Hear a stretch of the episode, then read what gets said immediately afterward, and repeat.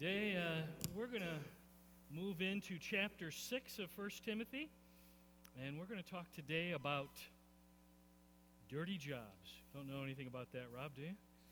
Um, I, I, guess first thing I would say uh, about uh, jobs and uh, working situations is that every job, you might want to take a note here because you might not know this, but every job stinks. True. It's dirty. There is no job that doesn't have some elements of it that are unpleasant, that aren't fun, that you dread, that make you crazy, that frustrate. There is no such thing as a perfect job. And uh, I just wanted to read from Genesis chapter 3 where that uh, all began. Uh, Genesis 3, verse 17 Cursed is the ground because of you. Though painful toil, you will, through painful toil, you'll eat from it all the days of your life. It will produce thorns and thistles for you. You'll eat the plants of the field. By the sweat of your brow, you'll eat your food. Um, here's the point there's lots of thorns and thistles in work, there's lots of sweat and frustration. Um, the truth is, there is a part of every job that makes you miserable and mean. So uh, here, here's the first thing you need to know about work is there is no such thing, Henry, as a perfect job.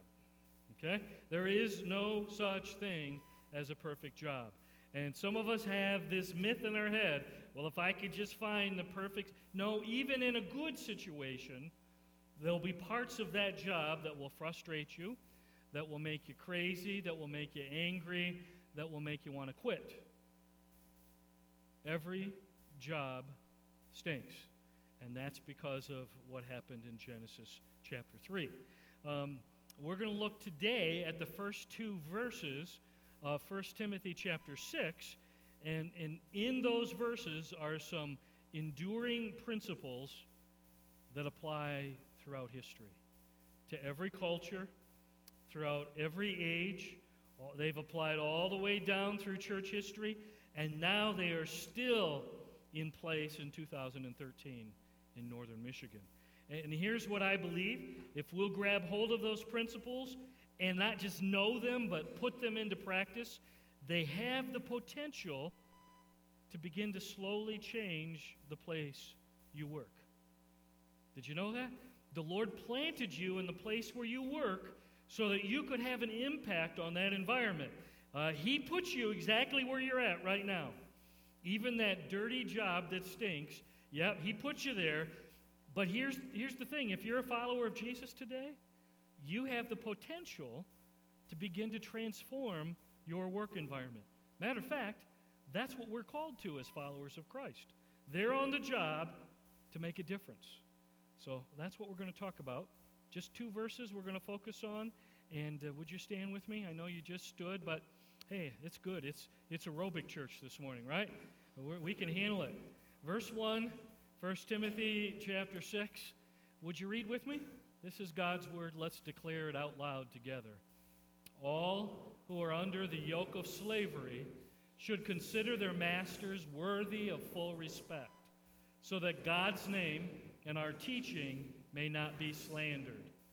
Those who have believing masters are not to show less respect for them because they are brothers. Instead, they are to serve them even better because those who benefit from their service are believers and dear to them. These are the things you are to teach and urge on them. Let's pray.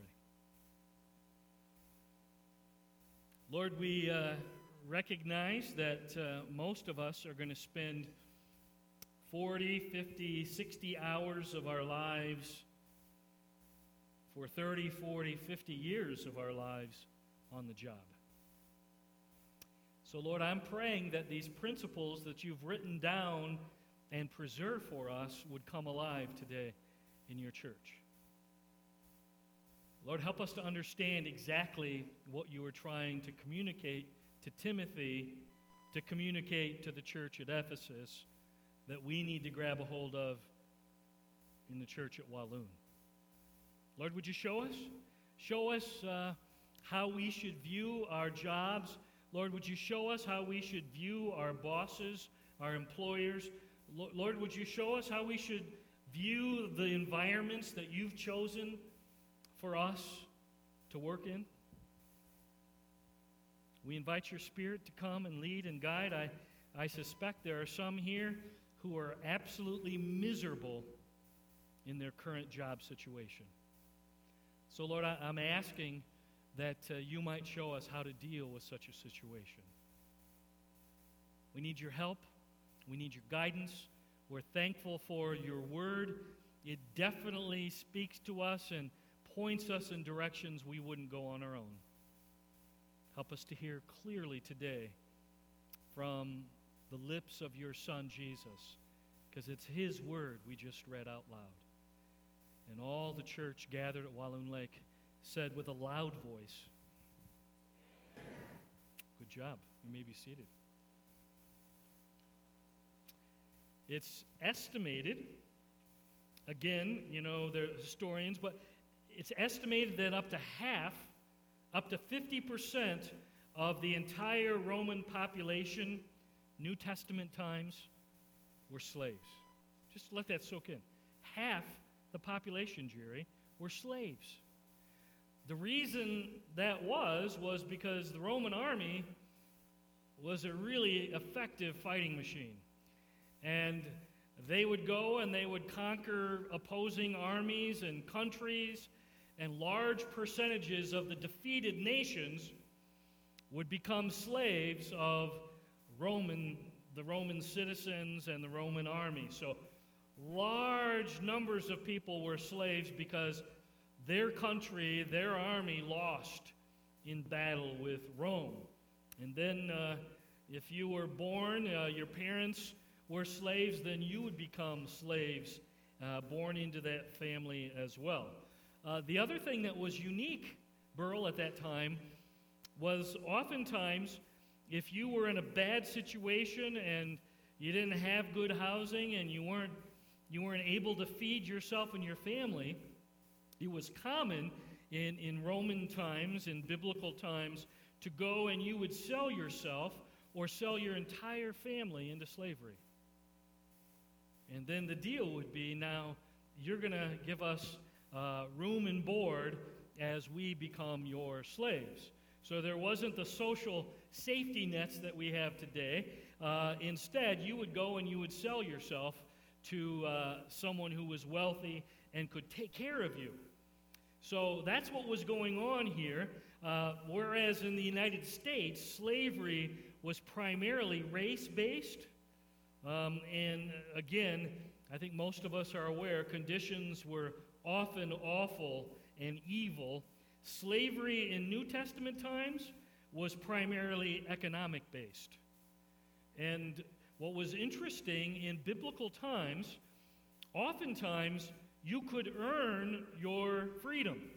And many, many slaves were able to uh, gain their freedom. 1 Corinthians 7.21 says, Slaves, if you get your freedom, enjoy it. Go for it. You've been freed. Live as uh, free men. So, again, we know that, that many times, biblical times at, at this time, uh, people were able to gain their freedom. And yet, for 50 to 60 million people who were slaves, think about it, they were property of someone else. They belonged uh, to, to another person. And, and they could literally sell you like they would a used car today. Uh, and oftentimes that's how they were treated, like a used car. And, and now I don't need you anymore, or you're not working as hard as I think you should be, so you trade in your slave. Or you could be bought by, by somebody down the road or in another town. Understand their rights were minimal, and abuse was pretty common. So, the Apostle Paul is writing to a culture where slavery was rampant. I mean, there were slaves everywhere. Uh, and it was likely that there were not just slaves in the church at Ephesus, but slave owners in the church at Ephesus. So that's the situation that the Apostle Paul writes to Timothy. He's saying, Get your act together. Things are messed up. I want you to do it my way. And uh, apparently, now listen close. Apparently, some of the slaves who were Christians were tired of being slaves for their masters. And look at verse 2, you'll see that it seems that some of their masters were Christians. And now they're saying, you know what? I don't have to work as hard, or you should cut me some slack, or you should set me free because I'm a follower of Christ and so are you, and you need to treat me differently as such. That's what verse 2 is all about. But verse 1 is all about the slaves who were just weary of being slaves. They were sick and tired of their jerk masters. You understand what I'm saying? Uh, they didn't like their situation. They were sick of their, their uh, condition in life, and now they were ready to take action. I, I'm, I'm weary of this. I don't want to be a slave anymore. Now look at verse 1. Note what Paul instructs Timothy to teach and urge in the church at Ephesus. He says, All who are under the yoke of slavery should consider their masters worthy of full respect. Allow me to state the obvious. That's part of my job. So here's the obvious um, I don't think anybody here is a slave. Best of my knowledge, no one owns another person. Now, you know, in your head, you might feel like, well, they treat me like a slave. They might, but, but you're not owned and you're not their property and they can't sell you and you could quit and you could move on. Again, the obvious is as a whole, at least in northern Michigan, there's not many slaves. And if there are, we're going to tell Jerry and we'll end that, okay? So th- the truth is, their situation that Paul is writing to is a whole lot more dire, a whole lot more serious, a whole lot worse than our situations as employers, maybe with bosses who are jerks. You understand?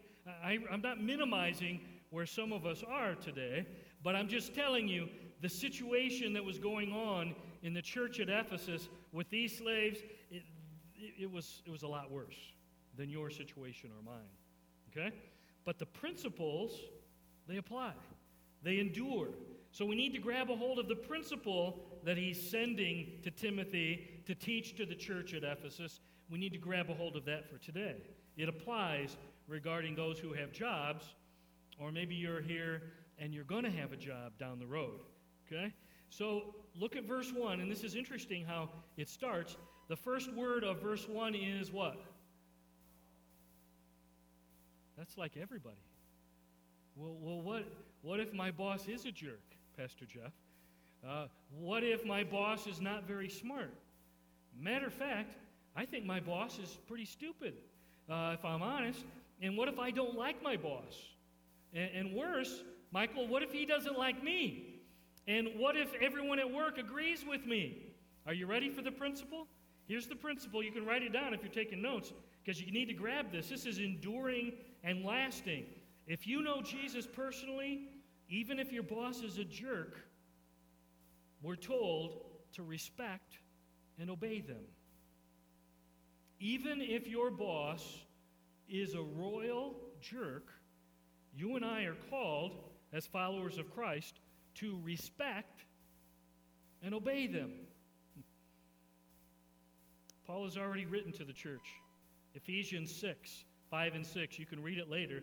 Here's what he says Slaves, obey your earthly masters with respect, just as you would obey Christ. Obey them not only to win their favor when their eye is on you, but as slaves of Christ, doing the will of God. Doing the will of God. Now, here's the obvious question. Ready, Michael? Here, here it is. Pastor Jeff, why would I want to obey and respect a boss who's a jerk? he, he's mean. He's nasty. He hasn't earned my respect. He doesn't deserve my respect and my obedience. Why would I do that? I'm going to give you three reasons according to God's word. You ready? Here we go. First reason why we should obey and respect even a boss that's a jerk is because it makes Jesus look good. It really makes Jesus look good. And I like how Pastor Larry Osborne put it. He said, The reputation of Jesus is more important than our rights. Let that soak in for a moment. The reputation of Jesus Christ is way more important than our rights. And yet we don't normally think that way, do we? You mean there's something that's more important to, than how I'm being treated by my boss? There's something that matters more? And, and the answer is you better believe it. The reputation of Jesus matters more than my rights. People decide what they think of Jesus based on what they think of us. Think about that, Verlin. And, and as they look at you and as they look at me, they'll decide what they think about Jesus based on what they think about us. And uh, that is pretty sobering because because I'm on the job and I know and I love Jesus, and yet every time the whining and the complaining choir starts to sing, I, I sing bass for them, right? And, and I love to sing, yeah, it's fun to, to whine and complain, and we're not getting paid enough, and I hate these conditions. And if we're on the job and we're regularly coming in late, if we're on the job and we take the extra 15 minutes for lunch, I'm on the job and I regularly take extra breaks whenever it's possible. And when when the boss is around, I'm working hard, and whenever the boss isn't looking, guess what I'm doing? as little as possible. As little as possible. I'm going to get away with anything I possibly can. And I have my rights and my opinions, and I'm not doing anything that's not on my job description, and I'm going to tell everybody what a jerk my boss is. So, think with me now. When those of us who claim to be followers of Christ are behaving that way, what do you suppose the boss and your fellow employees and the customers think of your Jesus? Do, do you see the problem? When we're just living as though I got my rights, I'm going to be taken care of, when we're constantly showing up late and got bad attitudes and we're judgmental and doing as little as possible, then the people around us are saying, mm, I don't want anything to do with your Jesus. I don't want anything to do with his church. Because if, if that judgmental and negativity is what it means to be a Christian, no thank you. I want nothing to do with it. Look back at verse 1. I want you to see it. It says, So that God's name and our teaching may not be slandered. The reputation of Jesus and His Word, the Bible, they should be lifted high when we are on the job. I'll say it one last time. Why? Because the reputation of Jesus Christ is way more important than my rights. It's way more important than your rights. And, and, I'm telling you, we need to grab a hold of that and, and just ask the Lord to burn it on our hard drives. Lord, tattoo that on my soul. Lord, Lord, help me constantly remember when they're not treating me like I think I deserve, your reputation is more important than my rights. If you don't get that down, then when we're on the job, we're going to be an awful testimony and an awful commercial for King Jesus. Second reason why I respect and I work hard and obey even a boss who's a jerk. Okay, ready? Here we go. Second reason why is because my real boss is not the one who signs my paycheck. You know that, right? My real boss is not the one who is there at work. My real boss, if I'm a follower of Jesus, is who? It's Jesus. He's the boss that matters. He's the one that put me in this job. This is my ministry assignment for Him. And I need to recognize that I ultimately work for Jesus Christ. Four times In Ephesians 6 5 to 7, he says, We obey, we respect our earthly boss because my real boss is Jesus.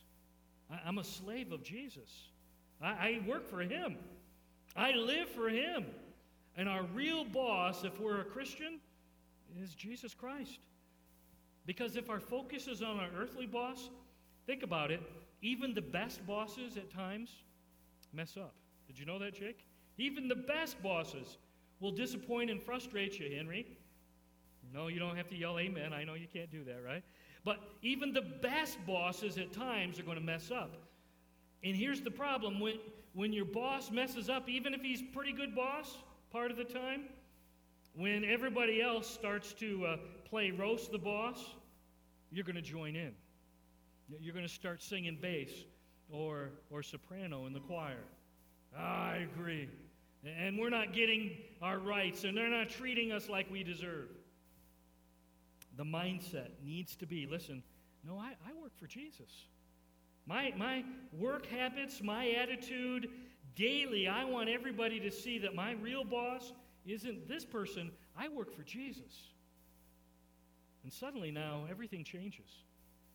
So until you understand that your real boss at core is Jesus, you're going to be susceptible to a bad attitude. you're going to constantly be aware of when they're not treating you just exactly how you deserve to be treated. You got to get in mind no, no, I work for Jesus, and He put me here, and I'm representing Him. And I'm living strong for Jesus, not for my earthly boss.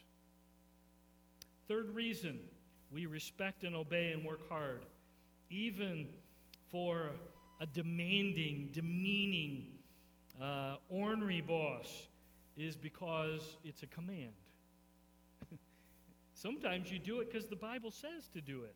It's what God's word says we're to do. Look again at verse 1. All, all who work, all who are, it's a military term here, all who are under the command of someone this applies to. Listen to 1 Peter 2. Slaves, workers in reverent fear of God, submit yourself to your masters, to your bosses. Not only to those who are good and considerate, but also to those who are harsh. Peter uses the word harsh. I use the word jerk. But you do this even for harsh, jerkish bosses. For it is commendable if someone bears up under the pain of unjust suffering, but because they're conscious of God. But how is it to your credit if you're always slacking off, if you're not doing what you're supposed to be doing, and you receive a beating for doing wrong?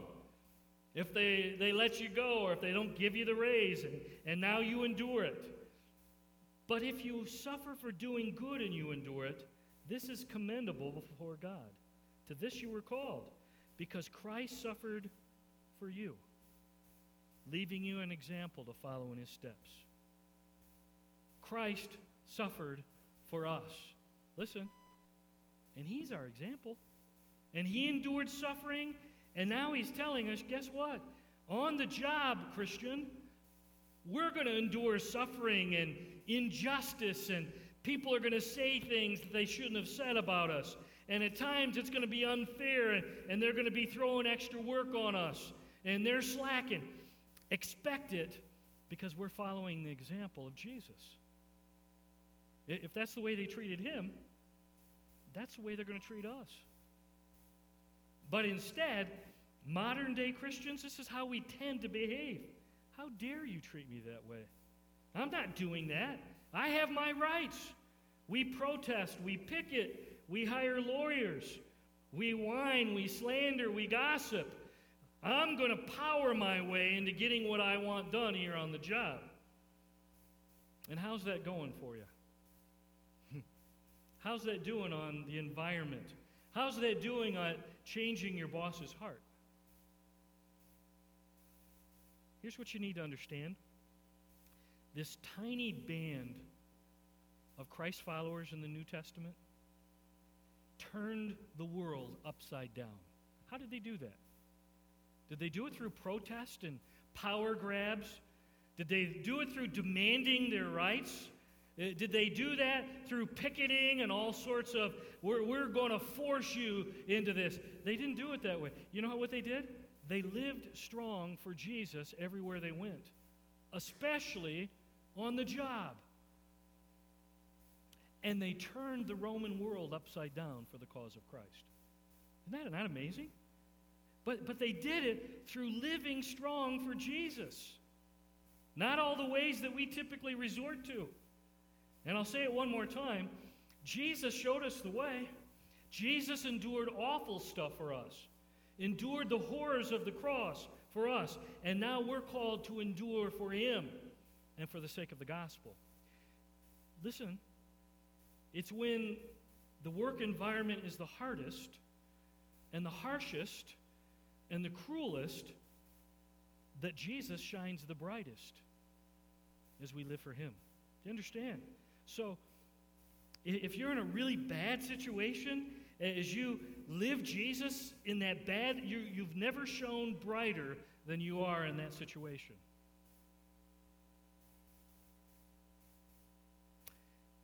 Well, are there limits, Pastor Jeff? Are, are, there, are, are there limits to how far I have to go in obeying my boss? Uh, how, how far do I have to go in, in listening to what he has to say? Well, the first you need to understand yeah, there are limits. Acts 5 29. The Jewish leaders order Paul, Peter, and the apostles you, you can't share Christ anymore. You may not tell them about Jesus and the cross anymore. Remember what they said, Acts 5:29? We must obey God rather than men. I'm sorry, but we must obey God rather than men. So, if your boss is asking you to do something that's illegal, if your boss is asking you to do something that's immoral, unethical, sinful, are you ready? Then, with tact and prayer and kindness and a soft tone, you need to gently explain that as a follower of Jesus, you just can't do what they're asking you to do.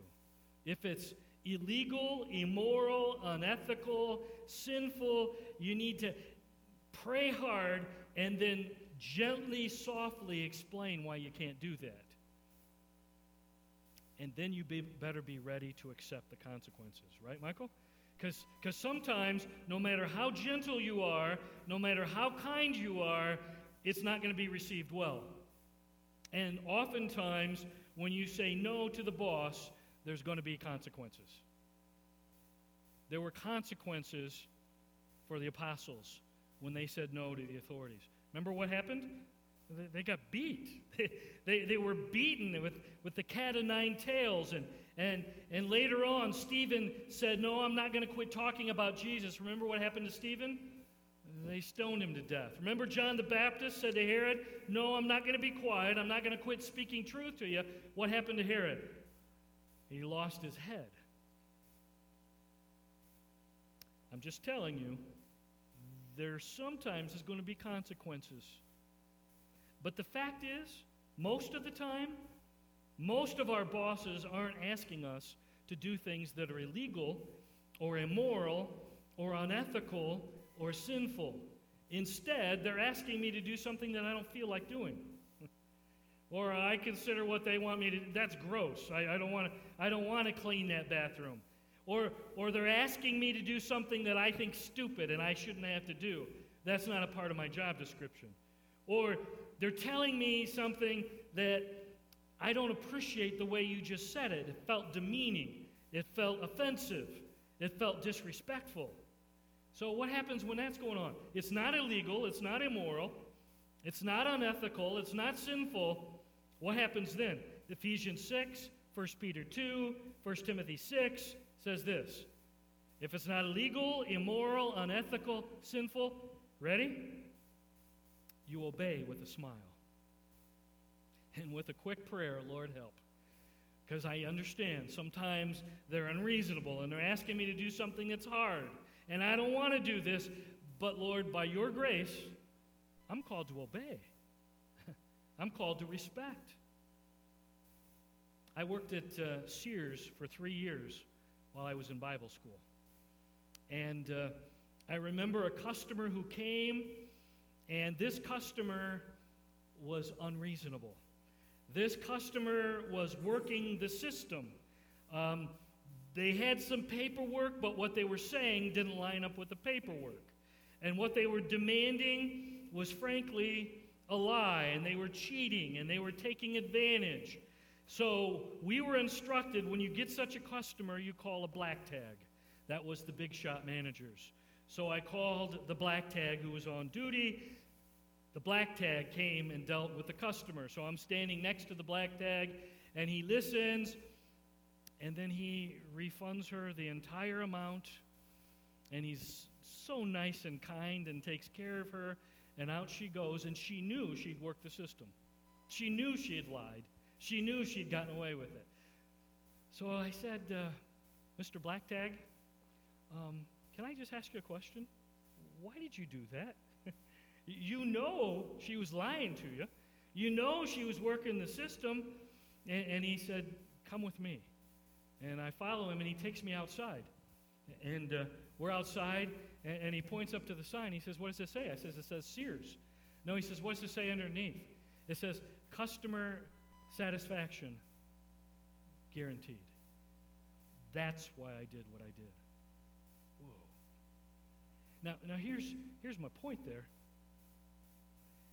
If an unsaved black tag boss at Sears could handle that situation for the reputation of Sears, track with me now. Why can't we who know Jesus Christ at times live and work through hard stuff for the reputation of Jesus Christ. You tracking with me? Because I'm just telling you, that was hard for that black tag. And I know it wasn't pleasant, but he did that for the reputation of Sears. And we're called as followers of Christ to do hard stuff for the reputation of the greatest company, the biggest corporation, the King of Kings and the Lord of Lords. Can we do the same for the reputation of Jesus Christ and his kingdom and his church? What if you're here today and you hate your job? I won't ask you to lift your hands um, because your boss might be in the crowd too. But uh, some of you, I suspect, would just say, you know what? I dread every day going to work. I, I, it's miserable. I, I find no satisfaction in it. It's, it's, it's a horrible job. I hate my job. So, what do you do then? Well, obviously, then you need to go into severe prayer mode. Because who put you in the job you're right in right now? Who put you there? Can I ask? Who, as, as the Lord who works all things together for good in, in his children's lives, who put you in the current job? Answer the question. Go ahead, say it out loud. The Lord, Jesus, God Almighty? Yeah, He did. Therefore, you better seek His mind before you go running out the door. So I would say if that's you today, you need to say, Lord, uh, would you show me clearly if I have permission to move on? Lord, would you make it clear and obvious if I have freedom to move from this situation that, that I'm not enjoying right now? I would uh, encourage you, if you're there, you might want to consider for the next week, health permitting, skip lunch. And for lunch, every, every day this week, if that's you, don't eat lunch and spend that time instead of eating focusing on, Lord, would you make yourself clear to me? I'm listening. Show me. Do I need to stay here and learn to endure and remain under the pressure? Or, Lord, is it okay if I, if I move on? The fact is, the slaves here, think about it. The slaves that Paul was writing to, they had no recourse. They were stuck, Henry. They were slaves. They were property. They had no recourse. There was no quitting. There was no finding another job. So, so just understand the situation. But if we have a job and we hate it and we're miserable, and the Lord gives you freedom to move on, you ready? Quit. Find another job. And I've had this conversation with people, and here's what they say, but, but Pastor Jeff, I can't quit this job. And I say, well, why not? You hate it. Well, it's got good benefits. and it's not a bad salary, it's not great. And, uh, you know, I really like Northern Michigan and I love it, and my wife loves it, and my kids are at the age in school, and I've got seniority, and, and, and now they're telling me all these reasons why they can't quit the job they say they hate. And if that's you, here, here's what you need to know. Then the job you're in right now, that's the best available job for you in all the world because this is the one that you need to stay in. And I would argue that you need to send flowers to your boss. Okay? You need to write a thank you letter. Thank you for allowing me. Well, I don't like. Well, if, if you don't have any recourse, then you need to appreciate where you're at. You need to make the most of your situation. Bloom where you're planted, okay? Uh, again, this is the best job available to you. Lord, give me an attitude adjustment. The truth is, followers of Christ, we need to begin praying daily for that cranky boss. Lord, pray for these challenging fellow employees. Lord, help me with these customers who I don't seem to be able to, to please. He, here's the goal every employer in northern Michigan should want to hire followers of Jesus as their employees. We should be the best employees. We should be the hardest workers, the most diligent, the most loyal, the most giving. We're, we're doing extra stuff. The employers of Northern Michigan should look at Christians and say, man, I don't want to hire anybody else because they're amazing employees. That should be the goal here. And yet, the reality is something different, isn't it? A lot of times, we're the crankiest, we're, we're the whiniest, we're the ones who are trying to do the least. Do, do you understand when we behave that way on the job? How is that sending the message of Christ to your boss and your fellow employees and the customers? Here's the challenge. If you're a follower of Christ, Lord, by your grace, I want to make you look good. Every day when I'm on the job, I want to shine bright and best for you. And I want to remember, Lord, that you're my real boss. You're the one I'm really working for. And Lord, this is hard, but you suffered for me, and now there's going to be times I'm going to have to endure suffering for the cause of Christ and to live strong for you.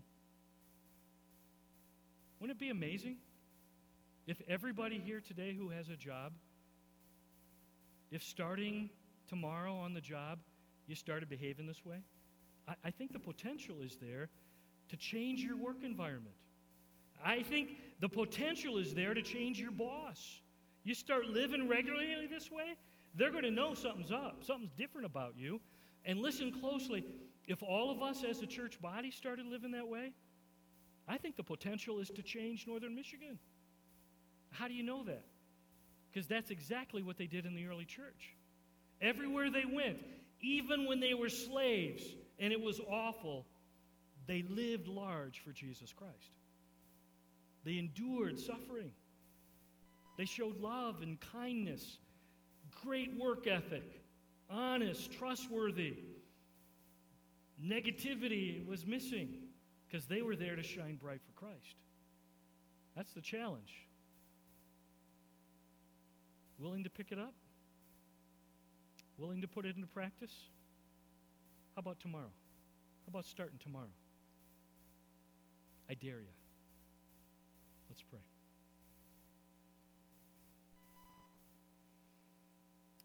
Lord, the truth is, you uh, don't think like we do. your book, um, your ways are higher than ours, and that's just the truth. You have plans and ideas for us that don't come naturally. So, first of all, I want to say thank you. Thank you for giving us clarity from your word regarding even the hard stuff.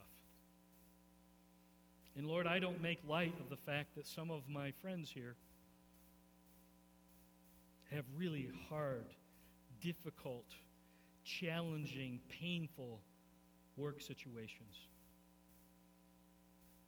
And yet, Lord, we recognize that as the King of Kings and the Lord of Lords, that's where you've placed us for our current ministry assignment.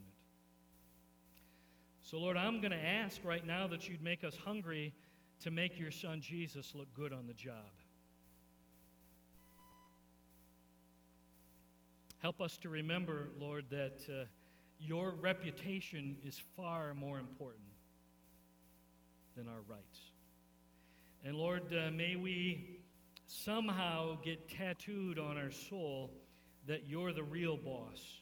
You're the one that really matters. And ultimately, our lives are lived and all of our work is done for Jesus Christ. So, Lord, would you give us courage to be doers of your word, even when it's hard? Especially when it's hard? Lord, help us to shine bright in a really dark world. And Lord, a lot of us work in pretty dark environments. And, and I'm asking that we begin shining bright and strong.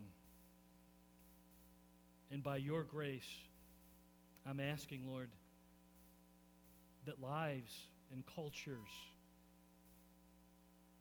and job places would be changed. So as we close, I just need to ask is there anybody here who'd say, you know, um, I hate my job? Uh, or I got a really jerk of a boss. Or my fellow employees, you can't believe it, I'm miserable. It's hard, it's painful, it's demeaning, it's, it's frustrating. Would you pray for me? Would you pray for me as we close, Pastor Jeff? Anybody? I'm not going to call you out, but I'd love to pray for you as we close. Anybody say that's me? That's that's where I'm at? Yeah. Are there others? Yeah. Anybody else? Or maybe you're saying, I'm so miserable, I think I might need another job. Would you pray regarding that? Anybody say that? That might be.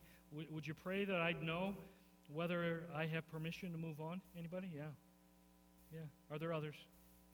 Yeah. Lord, I pray for my friends who are struggling at the job. Give them strength and the ability through your Spirit to shine bright, to live strong for your Son Jesus. Even in the middle of bosses and work environments that are hard and frustrating and challenging. Lord, uh, help us all to remember that the reputation of your Son, Jesus Christ, is way more important than our rights.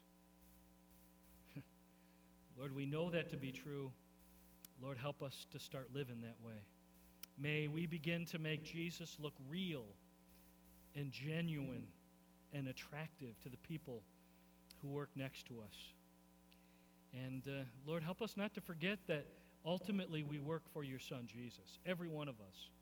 Whether we draw a paycheck or not, Lord, ultimately your Son, Jesus, is our boss. And finally, Lord, for those who are thinking about quitting and moving on, would you make that clear to them? As they seek and knock and ask, Lord, would they sense your obvious direction for their employment? And Lord, if you give them permission to move on, I'm asking that in due time you'll raise up just the right place you have in mind for them uh, to go to and uh, help them to realize wherever they go is going to be dirty and stink and be challenging and not perfect either. We love you, and I'm asking that we as your church would start living Jesus daily. This dark world desperately needs to see Jesus regularly, daily in our lives. It's in Christ's name we pray all these things.